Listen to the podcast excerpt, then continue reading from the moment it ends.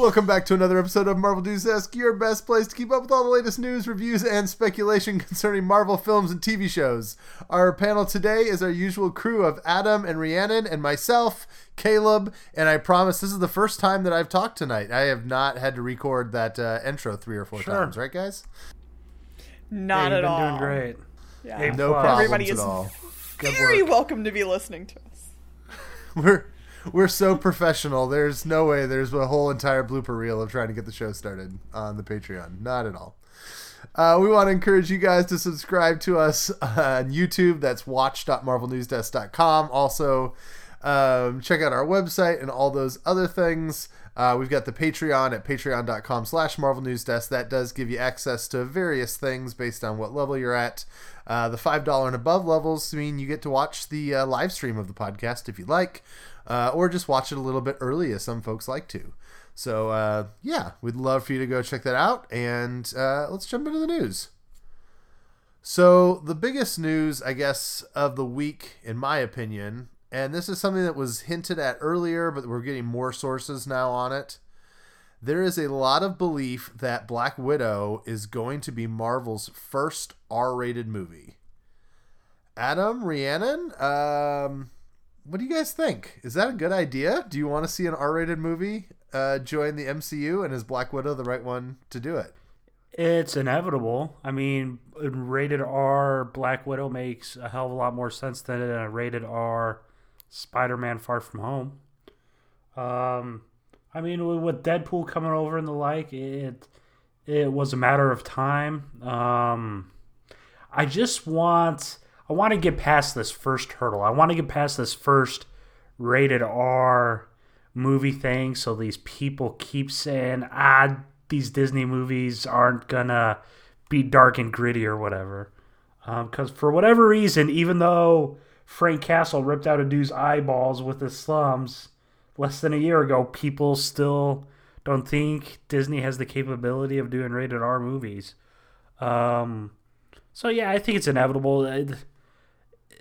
It, does take down only one technically family friendly Disney movie next year. Um, you know, since they only have the two movie dates. Uh, but other than that, it's it's going to be unique to see how they market it. I guess, uh, especially if they put the normal Marvel Studios logo on it. Um, it'll just be interesting. Like, are they going to slap on a parental advisory sticker, or you know, how are they going to do it? Surely they just aren't going to have the trailer play out like a normal Marvel trailer with the Marvel Studios logo and stuff, right? I mean, I, I guess it's it's unprecedented. Um, so we'll just have to kind of play by ear with that. Yeah, I I'm not sure how I feel about it until we know what angle they're taking. You know, we've heard a lot of rumors of what this movie is going to be, and if it is like her creation story, we know there's some I- you know, some stuff that went on in the Black Widow training program and everything. Um so how dark is that going to get? How how much of it are we going to see? Or is it I mean cuz I don't see I don't see it getting that rating because people are dropping f-bombs.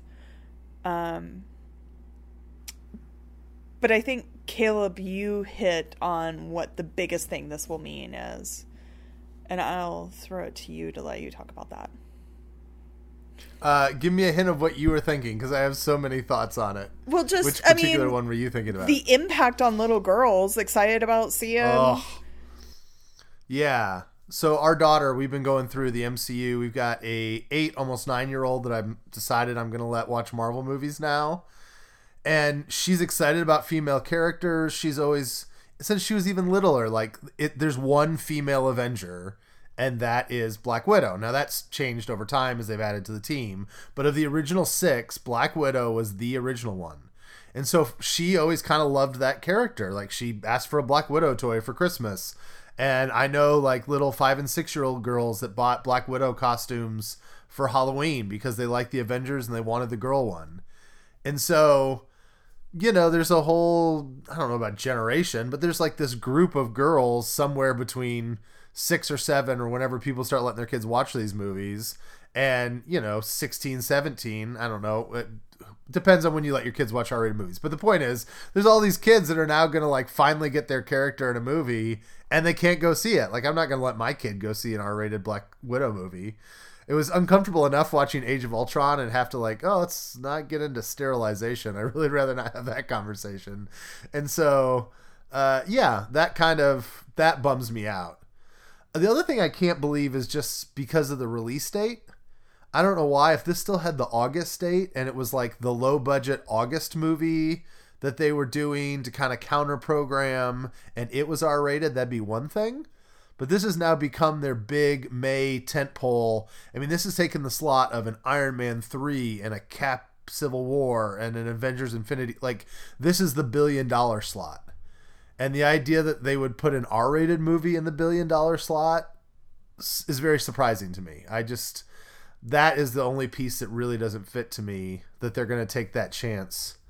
Um, and overall, I mean, we've teased, are they going to do have a $4 billion year this year?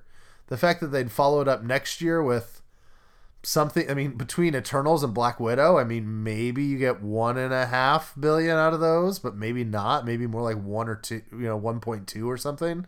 I just, it's, it's a little surprising on the financial side. But there, I, I think I have a pretty good theory or understanding on why the movies are big experiments next year. But I think that's our main topic, so I might bring it up then. All right. Uh, next bit of news. Speaking of R-rated stuff, uh, Rob Liefeld took to Twitter to guarantee for us that Deadpool three certainly is still happening. It's in the the works. The Disney deal isn't going to cause it any trouble. Uh, do you guys feel relieved to hear that Deadpool 3 is going forward? And do you trust Rob Liefeld to even know if Deadpool 3 is going forward? That's my first question. Like, what I does think he really he knows know? more than we think. At least when it came to the Fox stuff. I mean, now that Deadpool's owned by Disney, I mean, he probably doesn't really know. Man, I'm just looking forward to this Major X. Give us Major X. Let's see how we always uh, talk in our Slack chat about how they don't introduce fresh original characters. You know, they're always derivatives. We have Cosmic Ghost Rider and we have X23 and so on and so forth. We have Viv, Viv Vision. Major X seems like he's an original guy. Just for our listeners who don't keep. Oh track of the yeah, I forgot. Yes, Major yes. Major X is not a medicine that works like X-Lax. It is actually a new character that's being created yes, by Rob Liefeld. It for is comic books, which you guys and gals should probably read. Um, I mean, an X-Lax derivative sounds totally fitting with the Deadpool universe. Are you having trouble pooping? Try Ma- Major X, Pranks. the latest yeah, pharmaceutical. pranks at the mansion. I tried to come up with a foot joke plus the diarrhea stuff, but I couldn't come up with one. Rhiannon, are you excited for Deadpool three? I mean, I, you, you know, need to see it. The Deadpool movies, they are what they are, and they make me laugh. So, I will be in for it. I mean, uh, they make those. I'll keep seeing them unless they turn into nothing but dirty jokes that I don't enjoy. Um, right now, they're a good level of dirty jokes that I enjoy. So, until they cross that line, I'm in for whatever dirty. Like, say one. What's the th- what's the threshold Oh, with no. of dirty jokes me? with you? poo jokes. Like if it's nothing but poo. Like if it's the humor of an 8-year-old boy, I'm not too interested. If it's the humor of a 12-year-old boy, like that's okay. But once boys get to like 15, 16, then it becomes all about their genitalia and like where they're going to put it. And then I sort of lose interest in those jokes. So right at like the tw- So we're looking at. So you're you're okay with like preteen humor? yeah, yeah, that's cool. Instead of you don't like poo jokes, but you like poop jokes maybe or the S word jokes. Yeah. No, I don't know. I mean, I I think that's why comedy is so hard because that line is hard to define. The line and I mean, I don't enjoy going to amateur comedy clubs. I don't enjoy that sort of thing because people tend to lean on some overused humor. somehow Deadpool hits on that overused humor, and I still find it funny, and I don't get irritated at them. And I don't know how to define that. I mean, I think that's why they're, you know, extremely popular movies, because it hits that line, and it crosses the line for some, but, you know, it, it magically finds that place that it's enjoyable, while still being just a tiny bit gross. Right. And I think also his ability to maybe make fun of people without seeming mean. You know, like he's got to have some edge, but if it comes off at all as misogynistic or homophobic or racist or any of those kinds of things, then people go, "Oh," and their stomach starts to turn. And so that's a that's a real fine line that I think a Deadpool movie has to walk. That he doesn't just seem like a mean character that rips down people and belittles people because people don't don't want to see that. Right. For the most part, I mean, it's largely self-deprecating humor. It's mostly just ripping down himself. Right. But No, but he constantly ripped down. I mean, we talked about this when Deadpool 2 came out. I mean, he he ripped um the girl, the teenage the teenage warhead. Yeah, Negasonic Um, teenage. Yeah. Men, yeah, Negasonic, sorry. Um, you know, he ripped on her all the time. But there were so many dirty places he could have gone with that, so many places that would have felt mean. And somehow he managed to just go at her and go at her and never make it feel like a bully. all right, let me ask you this question: What's better, Deadpool two or Venom? oh, for me, Deadpool, Deadpool 2. Yeah. Yeah, I'm both. A, Oh, yeah. really? I don't know. I don't know about that. All right, let's keep moving on our news. Um, I know this is another one that's come out in different rumors at different times in different places, and it's maybe a little bit old at this point. It seems like a lot of people think that uh, Avengers Endgame is going to introduce us to the Black Knight uh, from Marvel. Uh, Adam, I guess I don't know if you can. I think you can do this. Can you tell listeners who the Black Knight is if they like MCU stuff, but they're not comic, uh, like they're not into the comics enough to know? The Black Knight is not. It's not going to be a crossover with that Martin Lawrence movie of the early 2000s. It was one of my Oh, favorite movies too growing bad. up. Not that Black What Knight. about what about This- uh, the Holy Grail Knights? The Knights in Monty Python's Hunt Search for the Holy Grail. I would also like that. Any crossovers there? Um, the dude's name is Dane Whitman, and he has a magical blade called the Ebony Blade, um, which they were at one point going to use in Doctor Strange. Um, and there's either Cargill or Derrickson went on board and gave us a reason why they decided to cut the Ebony Blade from Doctor Strange. Um, and I got. I'm not can't remember if we talked about this last week about how he might come in, but uh, there's a lot of theories about him being in the part of the quantum realm, whether it be like a weird world or something of that nature. He rides uh, Pegasus. Is that what you call it? Pegasus, Think right? so, Yeah. The horse with wings. That's Pegasus. Um, he rides one of those, and actually, at one time, he shared. Uh, I don't even know the Pegasus's name, um, but it was the same mode of transportation for Valkyrie. Um, so yeah, he is kind of a medieval type character that, uh, technologically advanced slash magically advanced, if that's a thing. Um, that's the Black Knight. Super obscure character, uh, but I mean he's been a part of the Avengers. Do I have it back? Avengers uh, forty-seven and forty-eight. So I mean he's uh, he was an Avenger before Spider-Man. Don't quote me on that, but I'm pretty sure. All right. Hearing that, Rhiannon, as someone who I'm guessing does not have a deep love of Black Knight, is that something that excites you? Like, if if Black Knight shows up in Endgame, are you gonna be like yes, or are you gonna be like, why is this guy in this movie? I- I'll probably be somewhere in between. Just sort of like, okay, that's oh, that's who Adam described. I wish I was paying attention when he was talking. No, and it's my fault because I was very monotone when describing it. I didn't really do the good pump up job. But I mean, they could do some very weird stuff. Think of like a uh, a set piece that is kind of like uh, Doctor Strange when they're building all the buildings and stuff. But then you add in like floating, kind of take a medieval knight and throw him. What's the world in Avatar called?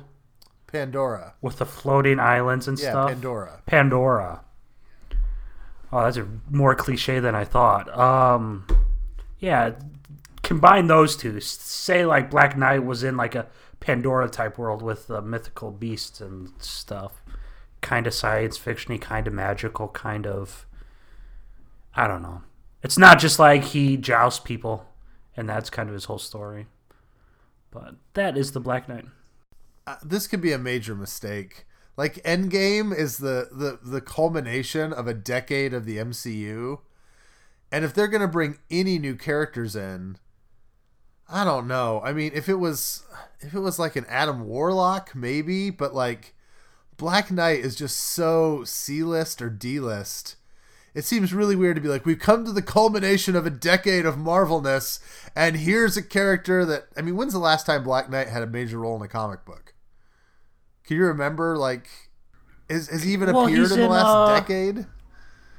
Oh, for sure. He had his uh, all new, all different Marvel. He had his own run that obviously was canceled. Six issues, I think. He's in. Uh, I think he's in. A, had a short spot in this latest Champions one a couple issues ago. Spoiler alert.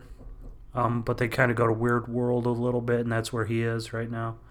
So I mean, he's he's been around. He's I mean, he's a real classic Avenger. He's been been an Avenger for, for quite some time. One of the earliest ones, obviously. But so here's what I envision. I'm not sure if you want to jump down an endgame rabbit hole, but I mean, I think there's a lot of opportunities to, depending on if they use time travel, you know, strictly time travel. I don't think um, they'll go balls to the wall and introduce all these different new characters. I do think if they're going through the quantum realm and stuff, I could see kind of like a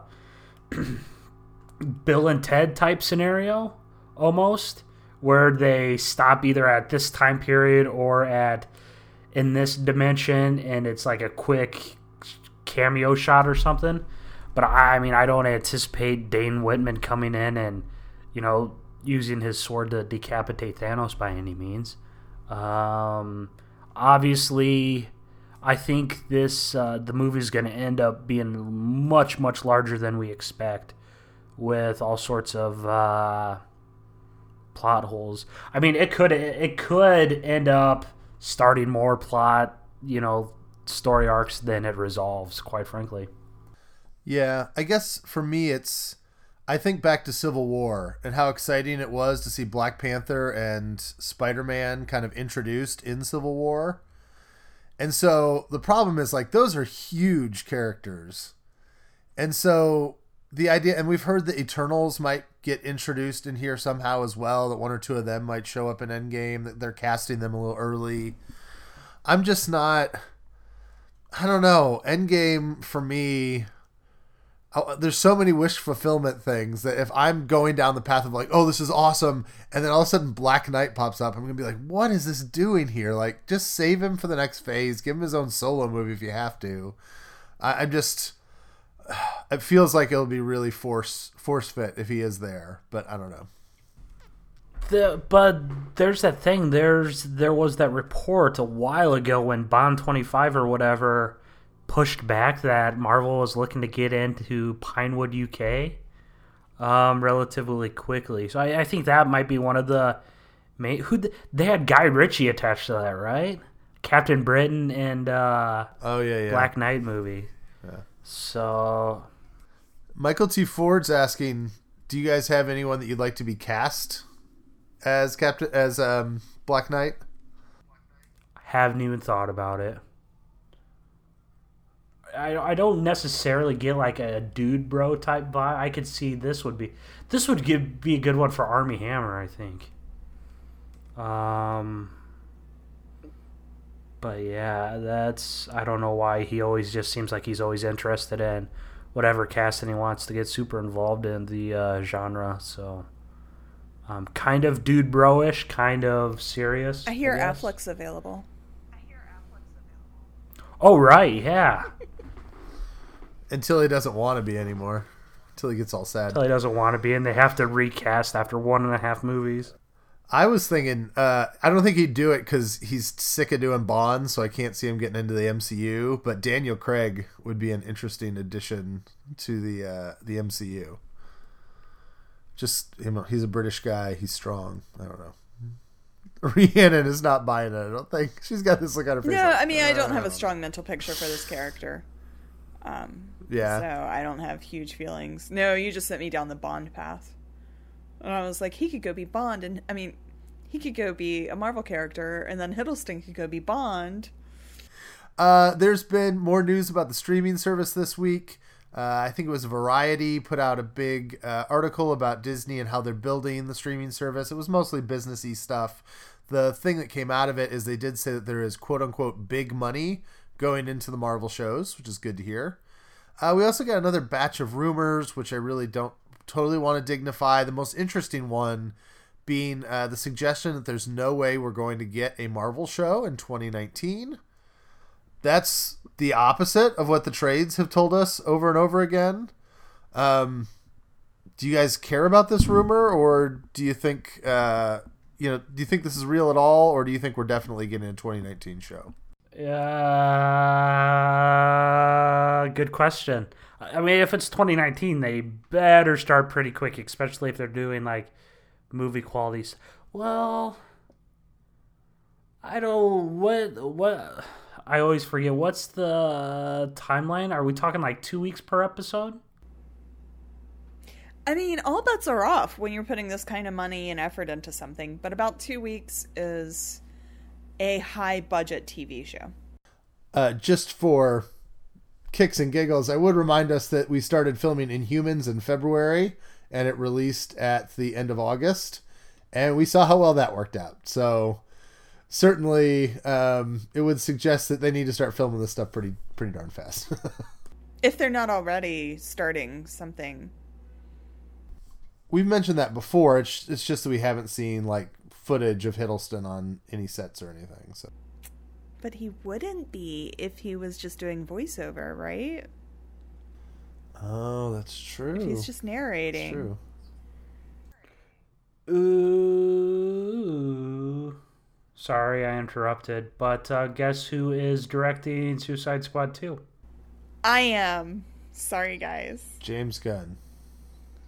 James I Gunn. thought, I thought that was. Heck yeah, he is. I was about to say that was. No, he was writing it. He was writing it. He was only writing Oh, they it. hadn't officially. Okay. Oh. Don't worry, you are not listening to an episode that's four months old, listeners. That was a. That was a new. That, we No, kind of assumed only- that he yeah. was going to direct it, though, right? He- Kind of, but I mean, there was still some. Uh, there's still some speculation. I- I, just think one of the things we know so little about streaming, and one of the things we don't know is what are the budgets going to be like? What are they? What's the filming going to look like? Are they going to film them like more like movies? Are they going to film them more like TV shows? Uh, the fact that it's this kind of weird hybrid thing, and Marvel Studios is doing it, and it's going to be six to eight episodes. We're not even sure how many episodes. We don't know how long those episodes are going to be. Maybe it'll be like Sherlock, and it'll be three episodes, but they're all two-hour movie type episodes. You know, like we know nothing about it, and so it's hard to say when things are going. I think that there's a fair idea, though, if they're putting a lot of money into it and their big budget, that they're running out of time to get it done for this year. Yeah, and if it's, I mean, if it's a TV show that they're filming like a movie, which because this is Feige and because, you know, like his experiences with movies, that's likely. I mean, there are TV shows filmed like movies. Um, your Game of Thrones and um, Outlander, where they have it all written ahead of time so that they can go to one big location. And if that location is in three or four episodes, they can do all the filming in that location. Um, like a movie versus you know a TV show they have their set and they go out to locations and they do one episode at a time um, and if they're doing that they don't have time to get that done this year I mean they'd have to have all the scripts ready for a show and start filming now for it to come out in the fall All right, uh, we have a few more news things that's going to hit. Uh, Matt Smith has been brought on board to the Morbius movie, and that movie officially has a July of 2020 date. So if we're bummed about only getting Black Widow and Eternals on the MCU side, don't worry. We're going to get Morbius too to make things all better. Um, either of you guys a Matt Smith fan? Any thoughts on his casting or the release date for Morbius? I think he looks a bit like a vampire, so this is fabulous casting. I mean, I think he, lo- I don't know, just something about that man looks weird. Zero thoughts at all. I have no idea who it could be. I am not too uh, familiar with the Morbius um, mythos. There, go check out our um, friends at that hashtag show. I think they d- did drop something, um, casting breakdowns and such. That there's probably somebody he'd be playing, but I, for the life of me, don't remember because Morbius. Hey man, you're the Venom fan. You're supposed to be the guy that pumps these. Oh, things I'll up probably love when they Morbius. come. So uh, yeah, that's only because I'm tight with Sony now. But um, no, I have no idea who Morbius could be, or not Morbius. Smith. Smith. What's his name? Matt Smith. I think so. It's the most One of the name people? ever. Yeah. I mean, yeah, I'm assuming there aren't 15 Matt Smiths and this is a different one, but yes, if this is the one I'm thinking of, it's the Doctor Who. Yeah, Ah. he's in Doctor Who. He's also in Star yeah, Wars. and he, uh, you know, Prince Philip in the Crown for anybody that watches that. Because I'm sure we have a huge overlap between this show and The Crown. I keep throwing like my Outlander, The Crown, like, you know, maybe we have like two or three female listeners. Yeah, I the the YouTube splits are not great on um, gender diversity on our channel. So Yeah. we do a pretty, you know, Rhiannon, we don't say it enough. You um, existing in this highly testosterone environment of comic books, it, it's very impressive. You deserve much credit for you know not taking crap from people. So. Thanks. but All right. Uh, C. Robert Cargill is coming back to help write the Doctor Strange movie. Uh, this was a little weird to me because if you got, I mean, we've talked about on this show that we always thought that he got himself in trouble by leaking too much stuff that Marvel didn't want him to leak. And then when they announced that Scott Derrickson was coming back, Variety very explicitly said they are going to now start a process of searching for a writer. And then they're like, "Oh, we're just going to bring back the guy from Doctor Strange 1." Um, any thoughts on just his hiring? Are you glad to see him back? Does it seem a little unusual the way that some of this fell out? It should be noted that he could very well not be the writer for Doctor Strange 2. Because as is worded, they had just purchased or ordered a script from him. Oh, And it, at least that's what THS said, right? That's who broke this, I think. Um, so at least that's how they worded it. Is I would guess so. I mean, the night it broke, they him and Scott were eating dinner, but obviously they're friends beforehand. Um, but Scott also switched his Twitter profile up and all that stuff to full on strange mode. So, man, I have a huge wish list for Doctor Strange too. now Adam, you said they purchased a script from Cargill. Or I I don't know what the what the right terminology is. I probably should have looked it up before I said it, but the way it was worded. Un momento, please. Well, I'm going to say the thing I was going to say as you look it up because it might not make sense in two minutes once you look it up. But it could be really interesting if they like the general direction, but they didn't like the script. If they kind of like purchased it from him and he's going to get the story by credit, but they're about to bring somebody else to rewrite, you know, the actual screenplay, which would be interesting. Right, and that's totally possible. Um, and they've kind of been doing that more and more with their movies. Like Captain Marvel essentially had a writer's room, and there's explicitly, I think Nicole Perlman got the story by credit. Uh, he's- so here, sources confirmed this morning that Cargill, who recently hinted that he was working on a secret project, will produce a script that Marvel Studios will review before finalizing a deal. Oh. But I mean, if it's not, I would guess if anything, you know, he gets story by, and then Derrickson and him both get screenwriting credits or just Derrickson. I don't know. Yeah. Derrickson had his hand in uh, writing the first one too, right? Yeah. I, I guess for me, the weird thing is just. I would have assumed if those, those guys seem to be a team and partners, it just seems like if they liked Doctor Strange 1 and they liked what got pitched to them by Derrickson and Cargill was clearly working on a pitch with him, you just would have thought that back in December when they hired Derrickson, it would have come out they've hired Scott Derrickson and they're also returning writer C. Robert Cargill to help him co-write the screenplay. You know, like it just seems weird to me that we've we have so many of these like weird quasi fuzzy details on this situation. Right, but at the same time, I think you mentioned it earlier. I mean, the dude's already flat out revealed the basis of a plot at like some convention panel, so I could see the hesitation on studio's part. And for those that don't remember, he was the one that kept saying things about the ancient one and the the changing. Yeah, there was so much brouhaha over the race of the ancient one and the story behind that, and he's the one that just kept fueling that fire. So, yeah, I wonder what. I mean, obviously he enjoyed the. Uh, he- you know, he wasn't afraid of the decisions he made. Um, so I wonder what uh, politically incorrect direction he'll take for the second one. It, yeah, at the very least, it may not. It may be that they just didn't like, like you said, just the way he handled some of those things and his inability to stay away from from the drama. All right, Black Panther is a sh- is a movie I feel like we've talked about in the news almost every week forever since we started this podcast. But we need to mention quickly that they did win the overall um, Screen Actors Guild Award for Best uh, Cast in a Motion Picture, as well as for the Best Stunt Cast. Uh, Daredevil did lose the stunt cast, which caused much rending of, of garments and mourning on, on Twitter. Uh, also, AMC is going to be showing uh, Black Panther for some free screenings from like February 1st to 7th. You just have to sign up and you get the tickets. I didn't check out why they're doing that, but that's Black cool. History Uh, Month. check it it's out. for Black History Month. oh, okay. That makes sense. And it's not just like in major cities. Like I, I saw some towns in North Carolina were doing it. It's it's maybe not maybe not in Iowa, but it seems to be pretty. Oh no, for sure. Yeah, I don't think there's a single AMC Oh, theater in the state.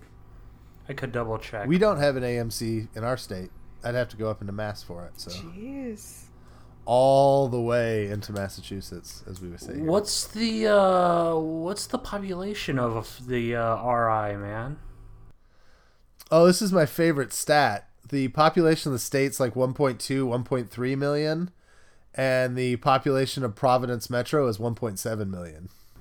That's awesome. Because we've got lots of like little suburbs. There's little suburbs that are effectively Providence suburbs that are over the line of Massachusetts.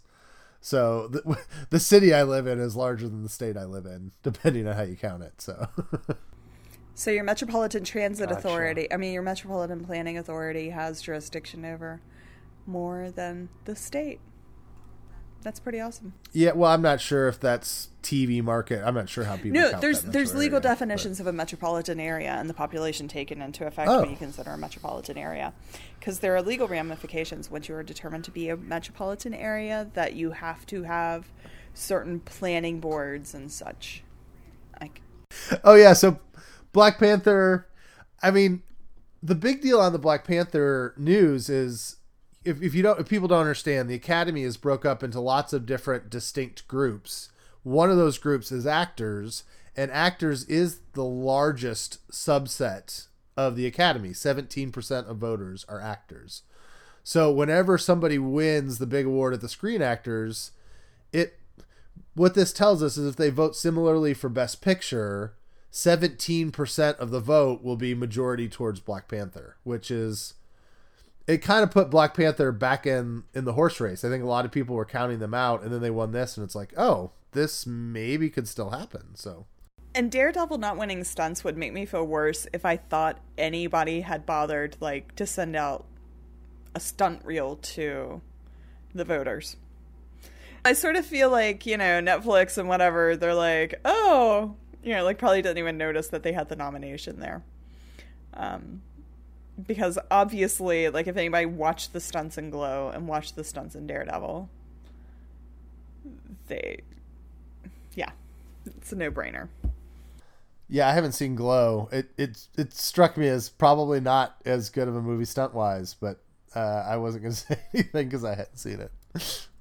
Oh wait, Glow won over Daredevil. I agree with that. I mean, Glow's purely stunts. I mean, the whole show's just one big stunt. Yeah, but it's like wrestling, right? It's okay, fine. Go ahead and go ahead and reach through the computer screen and strangle me. Jeez Louise, I felt the freaking that glare. Jesus, criminy. Good lord. Let's go ahead. We're gonna do a little bit of trailer talk because we got a introduction to Agents of Shield season six. This kind of came out of nowhere. I felt like. I mean, we weren't hearing too much about it, and then Chloe Bennet did a little interview, and then boom! All of a sudden, we had this promo. Uh, still no release date. We don't know what's coming out, but we got a look at what season six of Agents of Shield is going to look like. So. Uh, if you haven't seen that trailer, go run over and watch it. Um, I mean, I don't worry about spoiling a trailer, but I think the biggest thing that everyone's talking about is the trailer starts out talking about how Coulson's dead, and then at the end of the trailer, Coulson's not dead anymore. What did you guys think about evil Coulson, or you know whatever they're giving us at the end of that trailer? Where did uh where'd y'all get the uh evil description from? Cause I, I guess I was totally lost on why people thought it was evil. It seemed more like forgetful Col- Coulson than Wasn't there like voiceover or something as they revealed his face? Or maybe it was just like that he looked like he had a gun? That they set it up like they were introducing a villain and then it was his face? I apologize, guys. I watched like three times when it first came out and then forgot to refresh myself before we podcasted. But for me it's it's the way it was cut they were like who are the like mac is like who are these guys they're really powerful they're hitting us hard and they like flashed through like three or four of these new superpowered bad guys and then they cut to the back of this mysterious figure and i just assumed he was with the bad guys and also i think it's supposed to be kind of a menacing shot the way it's lit and over his shoulder i don't know adam did you not think it was bad Coulson you just think it's like random Coulson? There, I don't. I don't. I would say it's far from evil. I mean, all he said was Shield never heard of it or something like that. that sounds like an evil Coulson to me. I mean, if it's Coulson in the What? world and no shield, then obviously that shield is full of bad people. Because shield wasn't there to take him down. Therefore, bad Coulson. Yeah, it was just the way it was cut together to me with the, the all the bad guys and then cut to him. Wow, I don't know why they put him in there. I really don't. It's bizarre. Why they let Chloe do that interview and she says, "Oh, the Daisy's story arc is about getting over Coulson or whatever." And she said something about how he's dead, dead, and it's bizarre. I mean, I don't. I'm happy Shield's coming back, but good lord, I don't. I don't think the trailer made me excited for it. Well, and then there's hints that like May too, right? In the trailer, May's like, "Well, we got the time. We like you could tell there was like an emotional resonance to like May living post Coulson's death." And it's it seems like this show is chronically incapable of letting someone stay dead. I mean, it's a show that started by resurrecting Coulson from Avengers, and then heaven knows we've seen Brett freaking Ward, you know, come back from the dead eight billion times. Grant Ward. Grant Ward. What did I? You said Brett. See, that's how forgettable of a character he is. I don't. Even, I didn't know his name was Grant. I just I thought it was Brad or Brad or Eric or Malcolm or I don't know. Oh, I said the actor's name though, right? Wait a minute. It's You did, yes. Okay. It's Brett Dalton. Brett, Dalton. Okay, is- that's what I did. Okay. Oh, we could still we could call him Brett Ward. That's fine with me. So it, it does seem very odd to try to give us the emotional resonance of oh we lost Coulson he died and then undo it 30 seconds later like even if they had like kept it a secret and had given us an episode or two of him dead and then brought him back but the fact that I mean it just I don't know it seemed like a very odd choice to me that's all what did you guys think of? They showed. I mean, we obviously got some of the tone of the show. We got some different settings. It looks like there's gonna be more space stuff. Um, did you have any thoughts about how the show looks and feels, and anything you're excited about in it? Shield is um wholeheartedly back out in the open for sure. Where do you get that? Like, because you guys were I mean, talking that- about that before I saw the trailer. So, where did you see the vehicles with Shield logo on it? the uh, pick 'em up truck like ran into him. That huge semi ran into two. It was like a roadblock of sorts, and the semi ran into the Shield logos all decked out. And I mean, Shield's technically public. Now I forget where we where we stood with that because it was public with Mace, and then Miss Mace died, and then LMD, Daisy shot General Talbot in the Well, head. and then there was all the timey Um, time travel, and they were locked in the bunker when they came back, and fugitives. So I mean, they are kind of sort of public, but I mean, this trailer obviously, if Shield's driving around jeeps, I mean, it just ruined Endgame for us, you know? Um, did we see Deke? Yes. Yes, in that slow mo sideways, full on Star Wars shot. Yeah, he was doing the uh, John Woo thing. You know, where he was like falling sideways, shooting double guns. Ah, go Deke.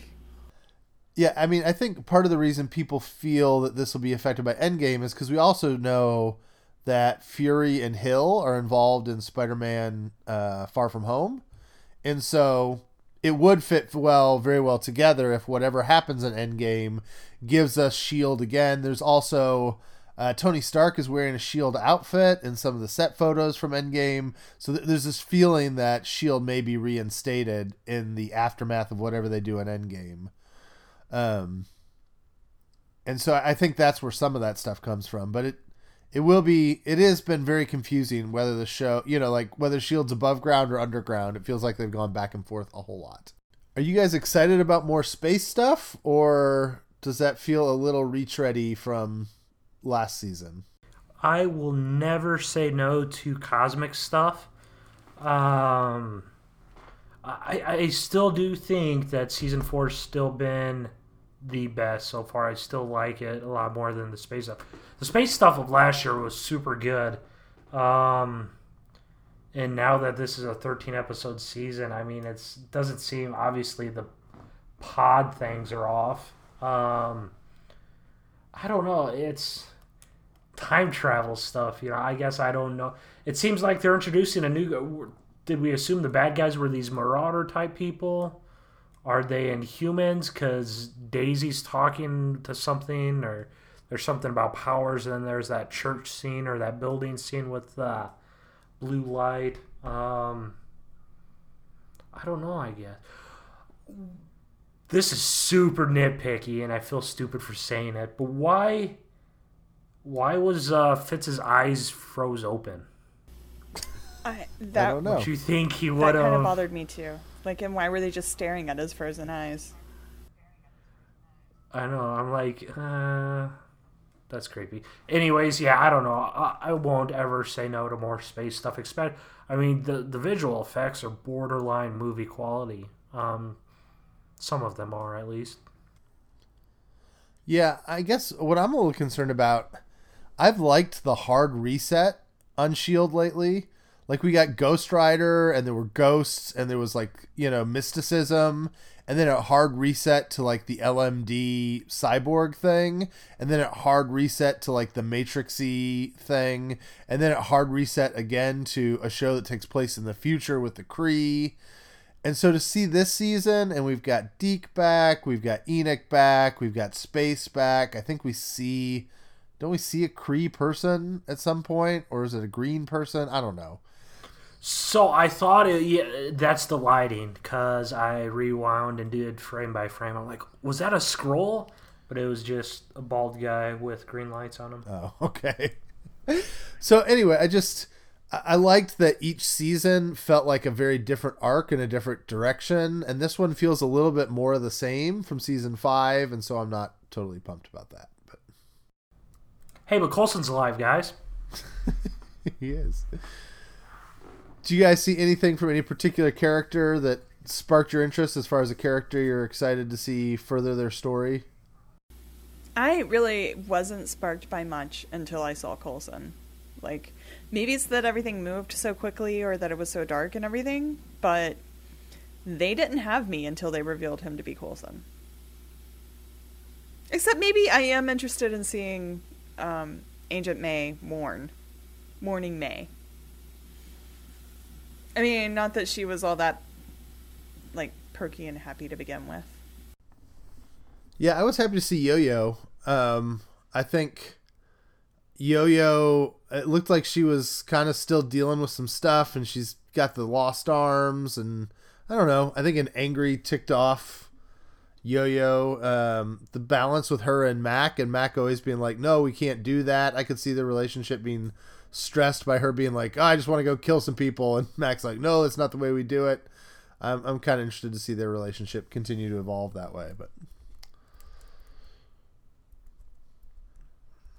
All right, let's jump into our main conversation. Uh, we wanted to, so this is where this started.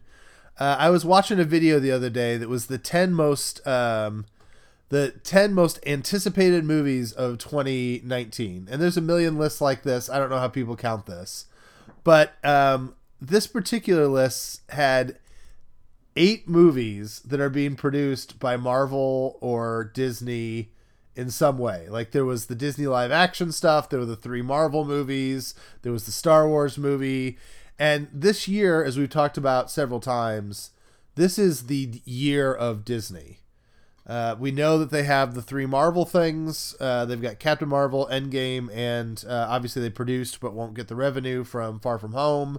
They've got Dumbo, they've got Aladdin, they've got Lion King, they've got another Frozen movie, they've got Toy Story 4, they've got Star Wars Episode 9. I mean, it is a full onslaught from Disney and the Mouse House. And so we thought it might be a good time. The, the Fox deal is finally wrapping up to have a little more in-depth conversation about if if this is good. Like if Disney having this amount of control over the film industry is a good thing, and particularly from the Marvel perspective, is it good for Marvel to be one of the brands that are caught up in this tsunami that is uh, Disney and Disney Entertainment? Um, so I guess you know, just the first question, very generally, is you know, this Fox deal becomes a reality. Uh, is there anything about this like we I don't want to call it monopoly, but this oligarchy that's being created in Hollywood. Does it make you guys nervous that Disney controls so much of this stuff at this point? I think there's obviously always a um, a downside to that corporation. I mean, I think I don't know. I was thinking about it today, and that we're never going to get a movie that China disagrees with you know, on a grand scale. I mean, that's not just Disney or anything, and there's a lot of politics involved in that. But um, I Disney seems to bring in, you know, they seem to be bringing in and bringing along a lot of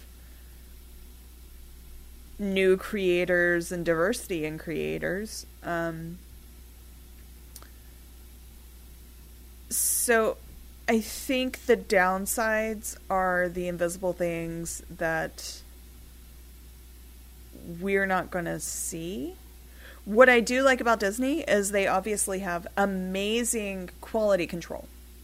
Whatever the upper management is, whatever it is that goes into the product that they create, they somehow do it right. You know, you don't get you don't get sort of the shotgun effect that you see at some of the other studios. I mean, obviously they have some flops, but not you know, they consistently do really good quality movies and products. So I don't know. I mean, I know there has to be a downside and I've read the Twitter feeds of the people in the industry about you know how this is affecting the industry, but I I'm not seeing it. It's not at a place that's that visible to us. See, I want to disagree with you, but I can't because I agree wholeheartedly. I mean, outside of Disney, there's still what they used to. There was the big six, so now there's going to be the big five. There's still four major, major movie studios outside of Disney. I mean, you can't fault Disney for pushing out good movies. I mean, what last year they had one miss with well, what the Nutcracker movie, and well, Wrinkle in Time um, for many people was a miss too, just on the box right, office side. Right. So two movies out of what? I mean, looking forward to this year. I mean, you know how much money they're gonna make because they're just great movies. They're they're guaranteed great movies, or not? I shouldn't say guaranteed great movies. They're guaranteed money making movies let's go that route. It's gonna make Disney's gonna make so much damn money this year. But I mean, no fault to them. I mean, they what what of the uh, so they bought Marvel in a uh, in an acquisition, and they bought Star Wars in an acquisition, but everything else is original Disney owned content, right? Yeah, I mean, a lot of people would call Pixar an acqu- acquisition as well. That was kind of a weird relationship in, in the early days. So, right, but I mean, it's I'd still say it's far from a monopoly. I mean, what they're just put like Star Wars in their Star Wars is, is more and more original characters. I mean, Marvel they're pulling from just their own characters. You know, I mean, DC has every opportunity to make so much better.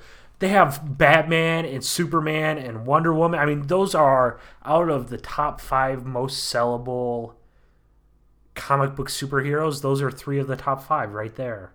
The other two are probably Spider Man and Wolverine.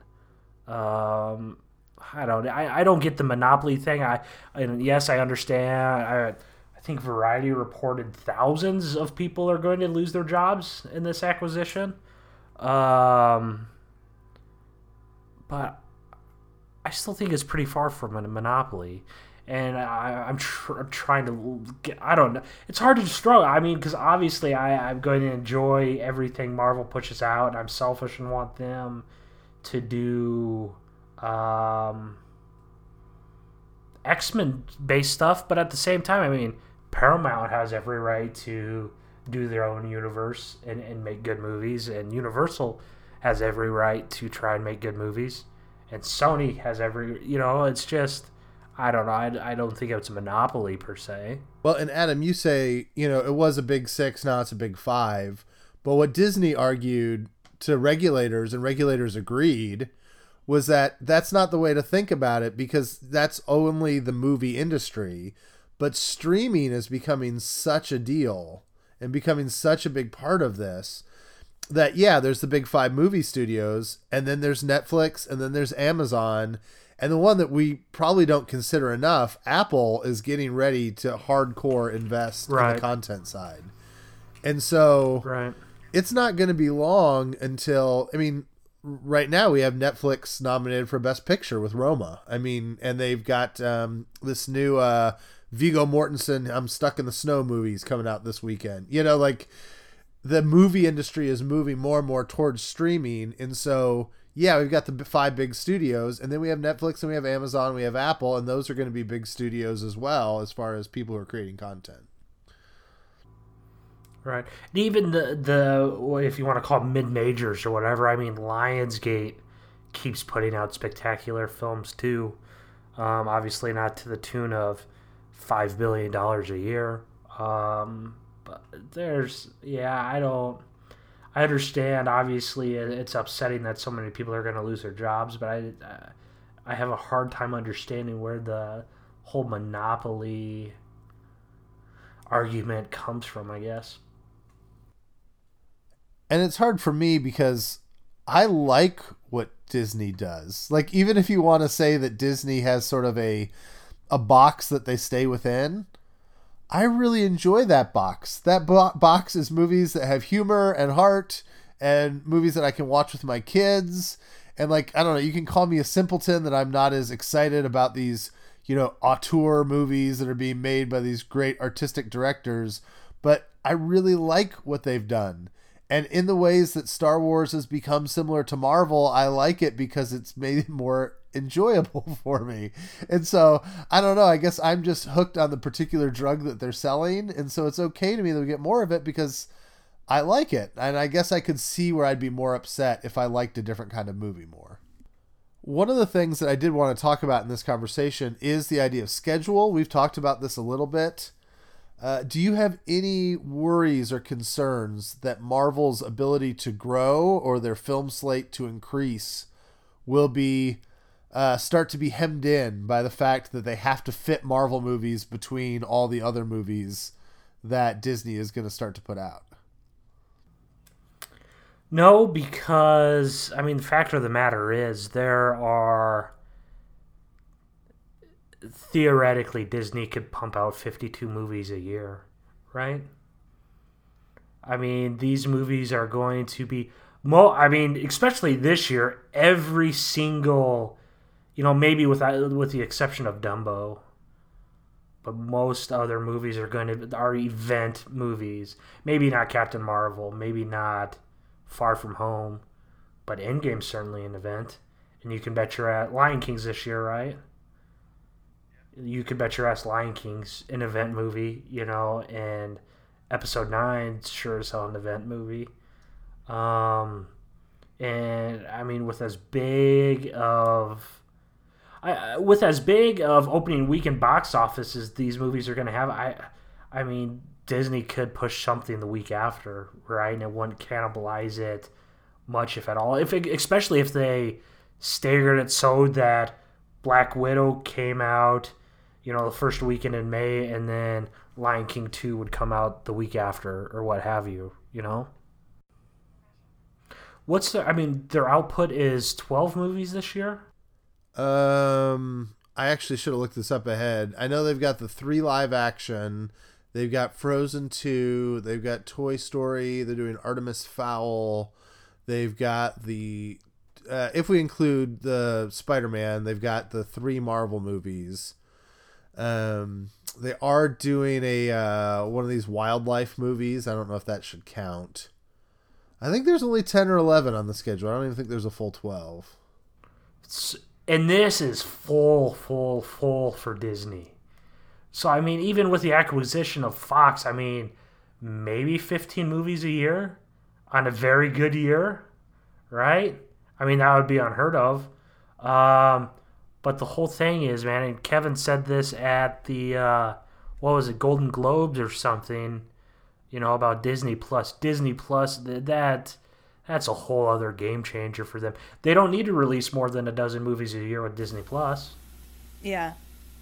I guess I'm just looking at the schedule, and they are still giving themselves three to four weeks of of room on every movie. You know, like when you look at their stuff, it is spaced out very carefully, and I'm just I don't know, I'm just fearful of the day where it's like, well, we'd like to do another Marvel movie this year, but, you know, we can't fit it in. We've got Avatar 4 over here, and we've got Frozen 3 over here, and, well, we've got to do our live action Hunchback, you know, and we've got to fit that in somewhere. And then, well, the Indiana Jones 5 is coming out. And, like, at some point, I feel like Marvel may get jostled about by those things. And if the answer is, well, don't worry, we'll turn it into a streaming service, I don't know if that makes me happy. Well, but I think you also have movies that don't compete with each other. You know, your rated R Black Widow could probably come out the same weekend as your live action Little Mermaid. You know, uh, you're going to have a G rated movie and an R rated movie. They don't pull the same audience. So, I mean, I think they'll be able to handle that in that regard. You know, and even if they, you know, didn't want them coming out the same weekend, so that you could take your children to the G rated and they still want you to go see the R rated. Um, I mean, you could do those two a week apart and they wouldn't cannibalize on each other's thunder. And I think that's really interesting, and I, I would hope that could happen. I guess I'm just, I'll be interested to see it. Like when it does happen, I'll go, oh, okay, they've done that just because it's not a line that they've had to cross yet, and so I'd be interested to see if they do. I mean, but they already sort of do it when they're competing with other markets. I mean, at Christmas they took a bet with Mary Poppins versus Aquaman. and you know they went head to head and somewhere disney did the math and they said uh, those two audiences probably don't intersect you know intersect all that much. Uh, you know i mean like they, they already do that when they're competing. So when they're competing against their themselves they they'll probably use that same logic.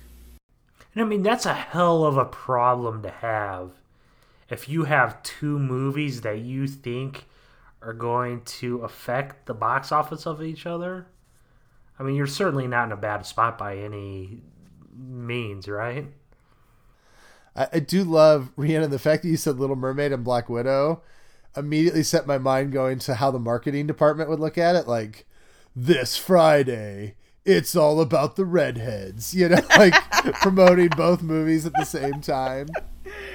that would be awesome You've uh, you've added two new voices to the uh, collection. You have Disney marketing team, and what was the one you did earlier? You did uh, I don't know, like Disney chairman or something. Uh, okay.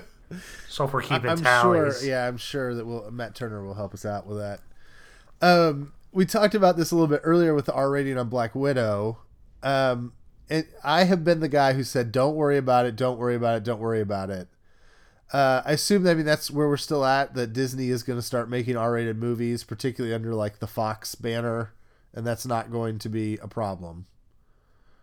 Is that where you guys are are still thinking? I mean, particularly this Black Widow. I think the Black Widow news throws a very interesting wrinkle into that previous discussion about Deadpool.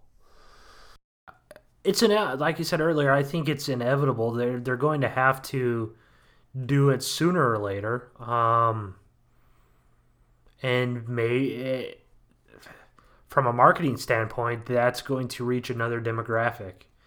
You know, because obviously, like we said, there's still a decent amount of people out there that don't want to do these movies because they think Disney's taking all the the sexiness out of them, I guess, for lack of a better word. And if they do this R-rated stuff, I mean, there there's a way to capture those folks.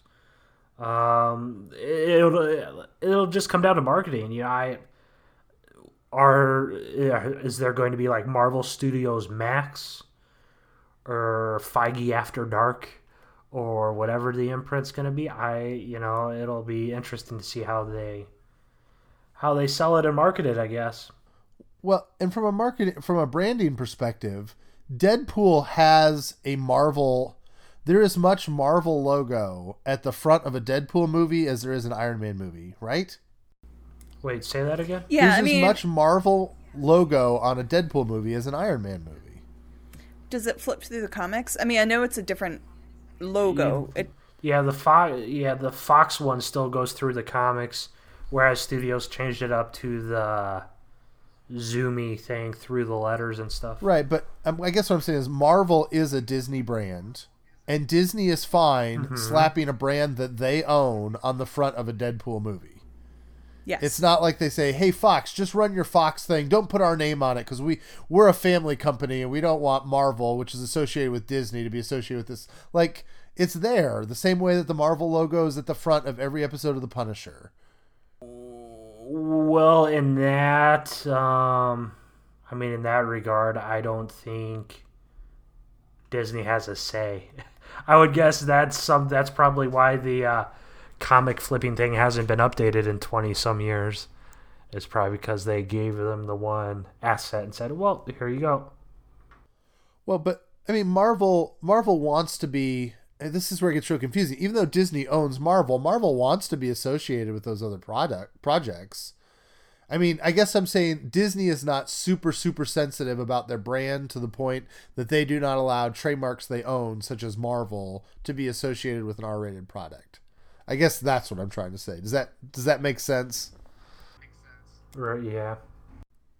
do you think Marvel is going to continue to take more risks and do more things? Like, is there a point at which, like, do you ever worry that Bob Bob Iger comes into Feige's office and goes, you know, that's just too risky for us? Or does Feige have the freedom to do what he wants to do?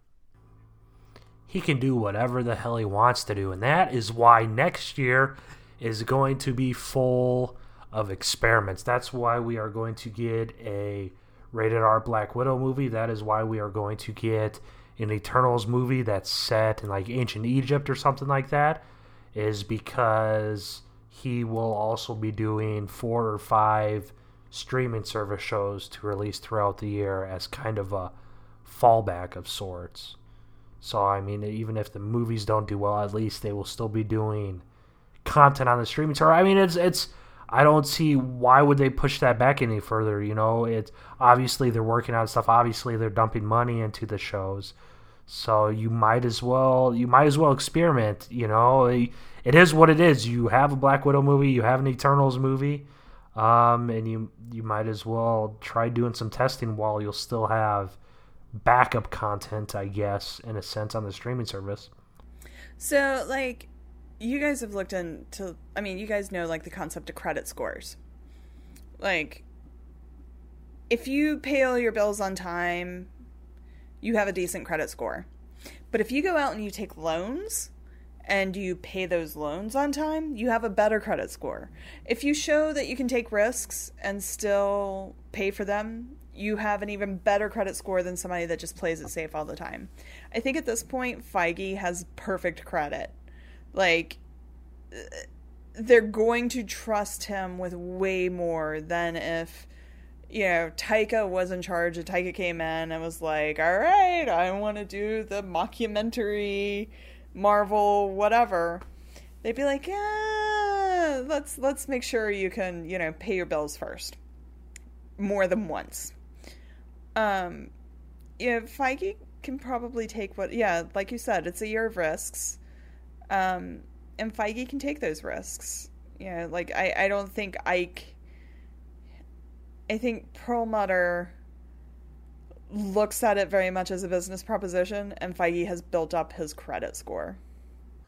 Yeah, and I would think that at this point, I mean, it'd be interesting to see how they run their business. But if they have so many, you know, as Adam said, if they're doing 12, 15 movies a year, you'd think it would give them more cover to some degree too.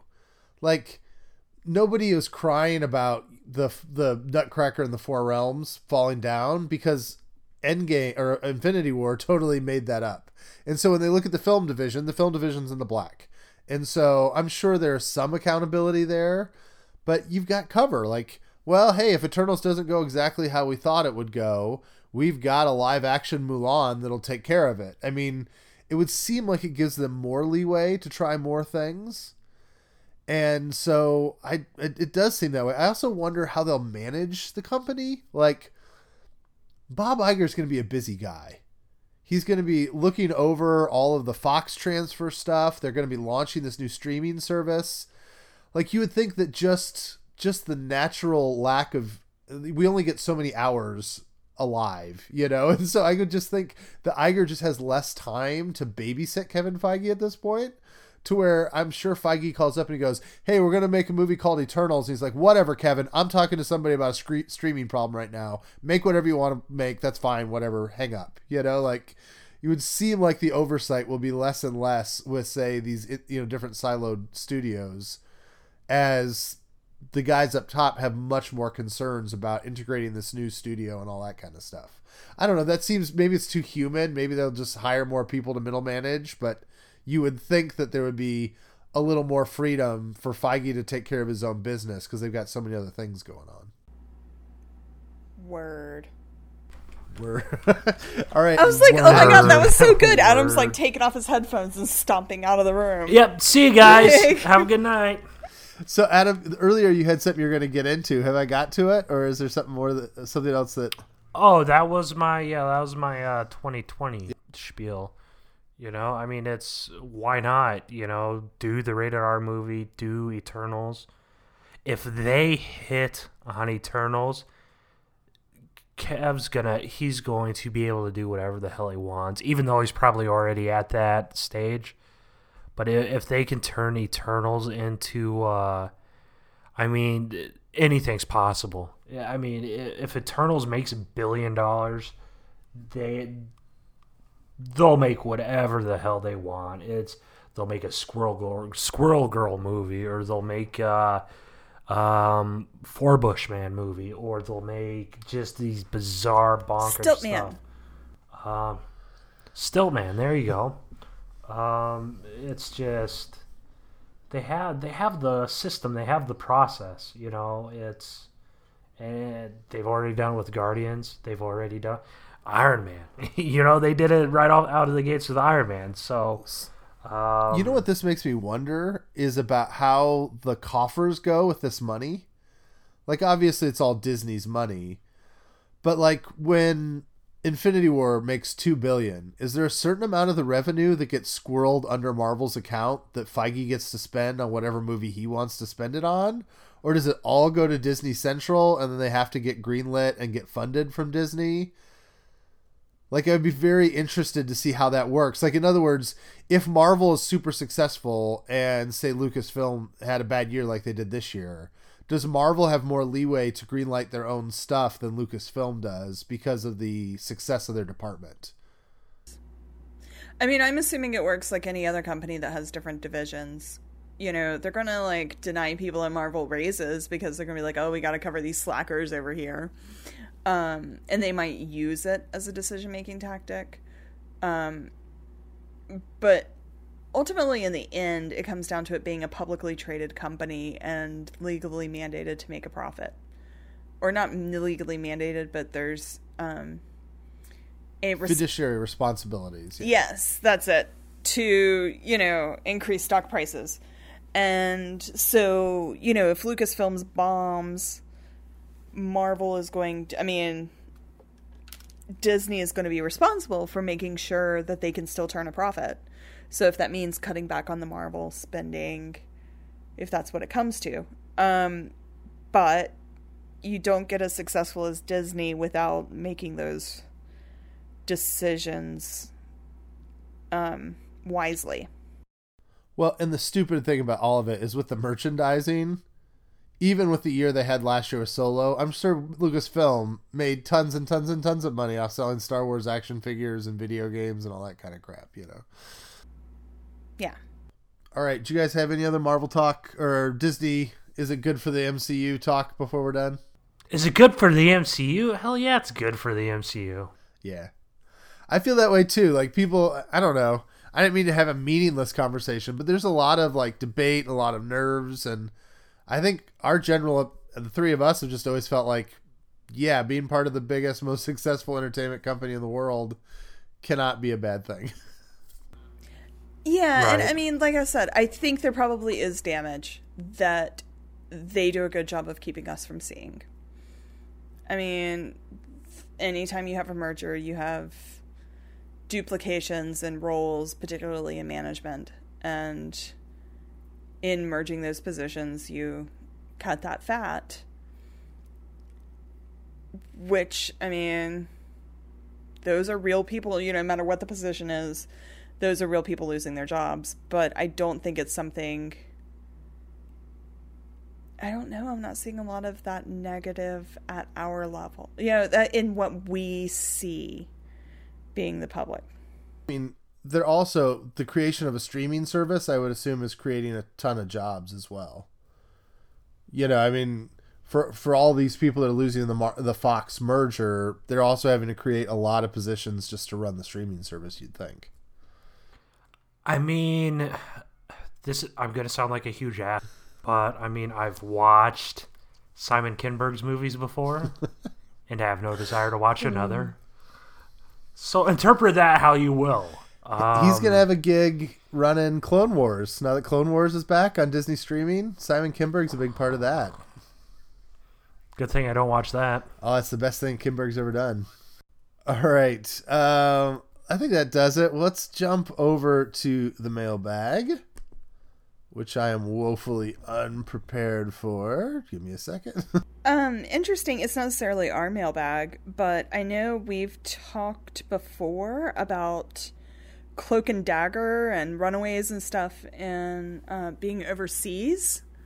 And today, Mr. Gibberish was interacting with me on Twitter saying that Cloak and Dagger is now available on Amazon Prime in the UK. Awesome. Yeah. So, listeners in the United Kingdom, yeah. there you go. I know some of you guys had been kind of waiting for that. So, um, yeah, awesome. Cloak and Dagger, Runaways, and Agents of S.H.I.E.L.D. are all on Prime. I I think that is. Yo, hold up, we have listeners in the UK. Oh yeah, I'm sure. I mean, maybe we will now that I'm At sending them one. special messages. Yeah. Nice. Also, Um, I'm coming your way, UK. This is something that'll be good about Disney streaming as well, or Disney Plus. Whereas, like when they did the DC universe, they only did it in the United States, and so people in like Australia and England were like, "Well, I guess we won't watch Titans." I'm assuming that Disney Plus will launch much more broadly. I mean, they're it will be an international launch. Have we heard that officially? It's not just going to be a U.S. thing. I can't imagine Disney would do a U.S. only deal. I mean, I would expect it to slowly work its way worldwide. My, it, you know, it's not. I think what took Netflix. I mean, Netflix wasn't worldwide until a few years ago. I want to think around the time, around 2015 or so. It's not just, you know, oh, let's allow it for the people there. I think, you know, every single title and everything has to be cleared and not on another cable service or something like that. So there could be delays. But I would be shocked if they didn't like have Europe and the US and you know, South America. Brazil. I mean, surely they're to get this Disney Plus to the Brazilians. Cuz y'all Brazilians are passionate fans. I'm assuming we have listeners in Brazil. Yeah, we should. Look, I, I used to look at those stats about what countries uh, back when we were on SoundCloud, but I haven't looked at them recently. All right, a couple uh, folks on the website uh, gave us some good thoughts. Um, I believe it's German uh, left his. Uh, he was saying uh, Punisher random thoughts. My problem with Billy Jigsaw is that uh, while I embrace the mental scar twist they gave the character, most people on the show treated him like he was physically a monster. It's like they wrote him as if they had the comic book Jigsaw in mind. And so he mentions the bus scene where he's getting harassed for his scars. And I guess that was funny that like people would see his face and like cringe or like make fun of like the scars, but they weren't that big of a scar. And so uh, I think that's an interesting observation. Uh, he did unexpectedly end up loving the mask and wish they'd used it more um, in the first leg of the season. I agree. I th- wish they'd also used the Punisher's vest more through the season. Um, Oh, I thought you said Jigsaw's mask. yeah, that's what he said. He liked Jigsaw's mask. Oh, why'd you say vest then? Well, oh, I'm sorry. I wish they would had Punisher's vest, Jigsaw's mask. Give us more costumes. That's what I'm saying. Oh. Uh, also, he said he loved Dinah, but the fight with Dumont was absurd. There was no way a well-experienced Homeland agent should could not be able to deal with an unstable therapist. Okay, we didn't talk about that, but I was screaming at the screen in that last scene when the therapist attacked her. You're the freaking FBI. How can you not take care of this woman that has no combat training? It, it drives me nuts when characters that don't know how to fight don't just whip up on people or you know whatever. She's in DHS, not FBI. And I still don't believe her division exists. The second Dumont threw hands, I had the light bulb went off. I said she's going out the window. I know damn well she's going out the window. It was just that whole thing was absurd. It's just like, come on, you're not actually gonna throw her out the window. They did, and I'm like, huh, okay.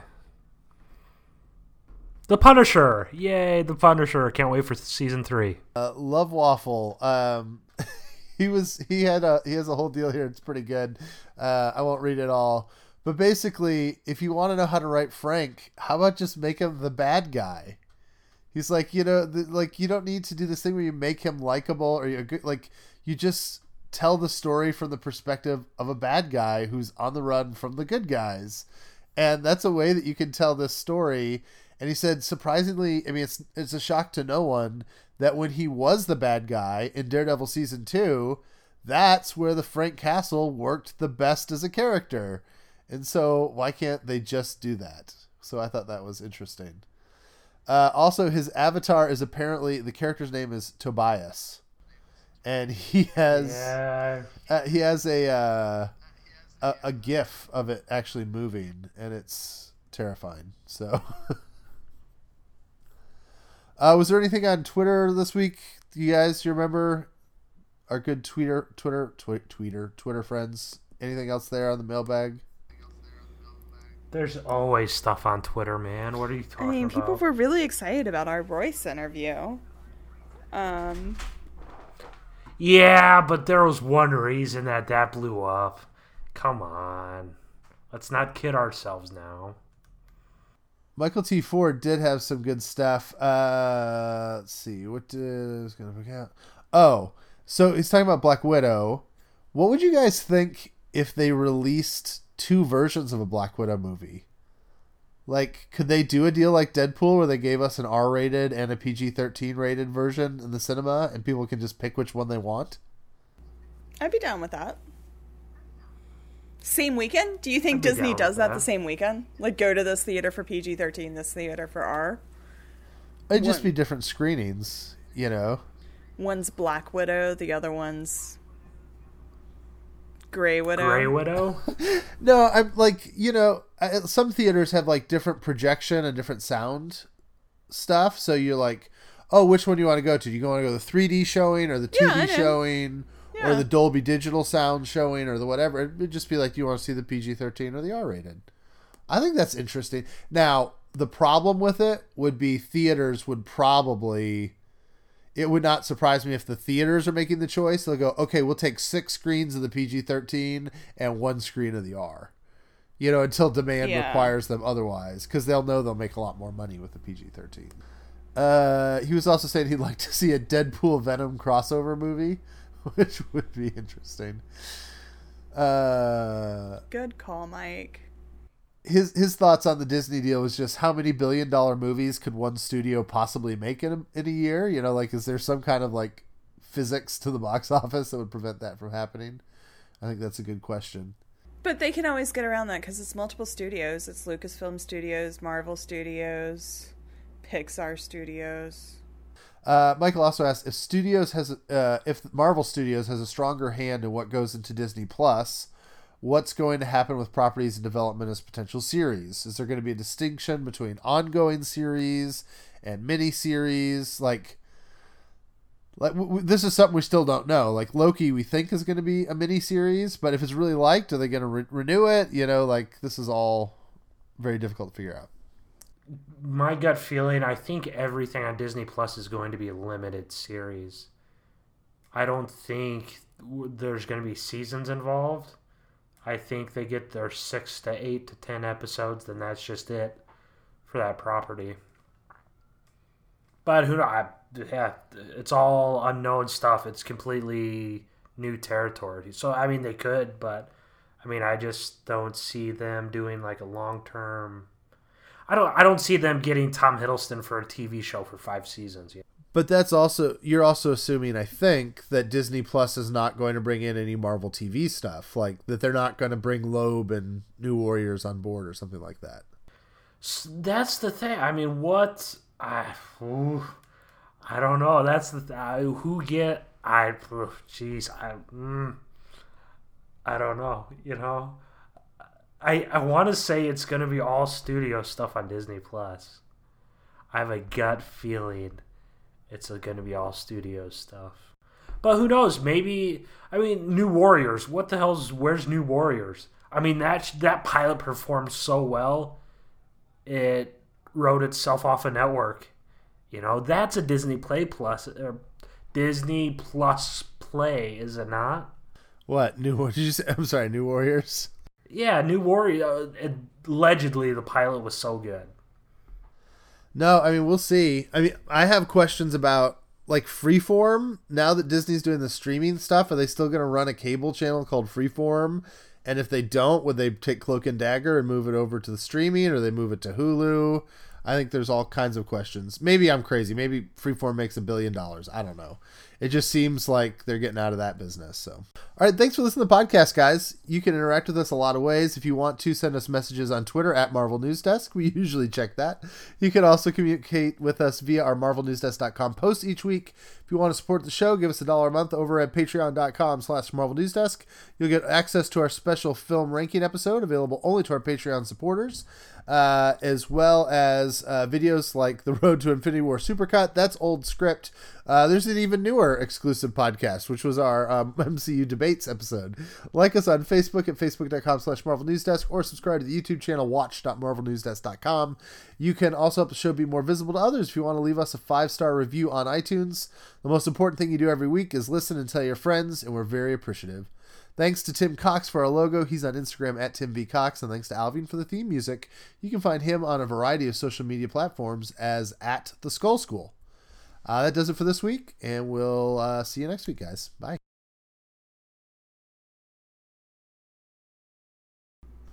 Welcome back tomorrow. I do this every week. Get away from us. we don't want you here. You are not welcome. Uh, Good evening, and welcome back to another episode of Marvel Good News evening, eavesdroppers. We're recording live from Transylvania.